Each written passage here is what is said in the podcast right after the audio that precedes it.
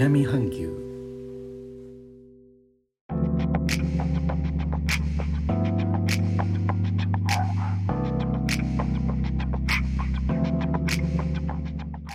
インドネシアから高野です。日本との間約6000キロジャワ島中部の古い都ジョクジャカルタからお送りしております。日本とは一味も二味も違う東南アジアのライフスタイル声でお届けします。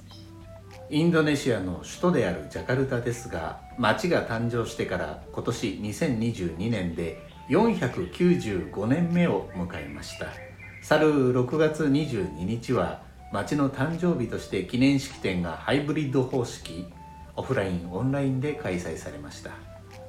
この日は町が管理する11の美術館博物館が入場無料に。6月26日にかけて町の誕生日を祝う関連のイベントが行われています。ちなみにインドネシア語で誕生日はハリウランタフンと言います。頭文字の HUT を取って3文字でフと呼ばれたり表記されることも多いです。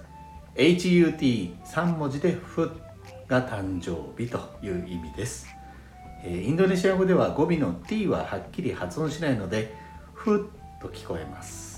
町の歴史はスンダクラパという小さな漁村からスタート。1527年にこの地にいたポルトガルの勢力から町が解放されて名前がジャヤカルタ偉大な勝利に変更されました。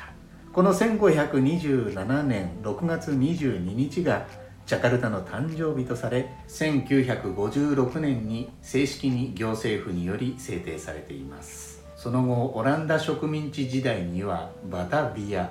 日本の軍政時代にジャカルタに町の名前が変更され今のインドネシア政府に引き継がれています。ということで改めまして皆さんこんばんは高野です。お元気ですか？お元気よということでジャカルタという町の名前は ジャカルタという町の名前は日本人が付けた名前ということになりますね。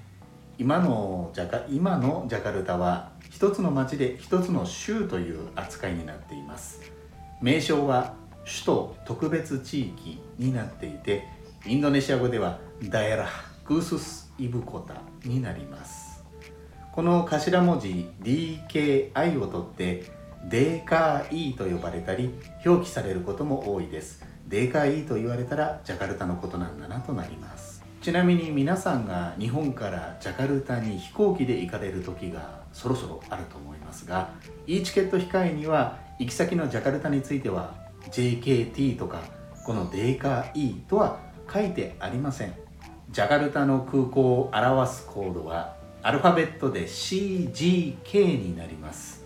ジャカルタの空港はジャカルタ州内にはありませんで西隣のバンテン州にあります。ですがジャカルタのチェンカレンという場所に近いのでこのチェンカレンから CGK が取られました。ジャカルタの玄関口のこの空港は現在ではインドネシア独立の指導者大統領副大統領の名前を取ってスカルノハッタ国際空港という名前になっています。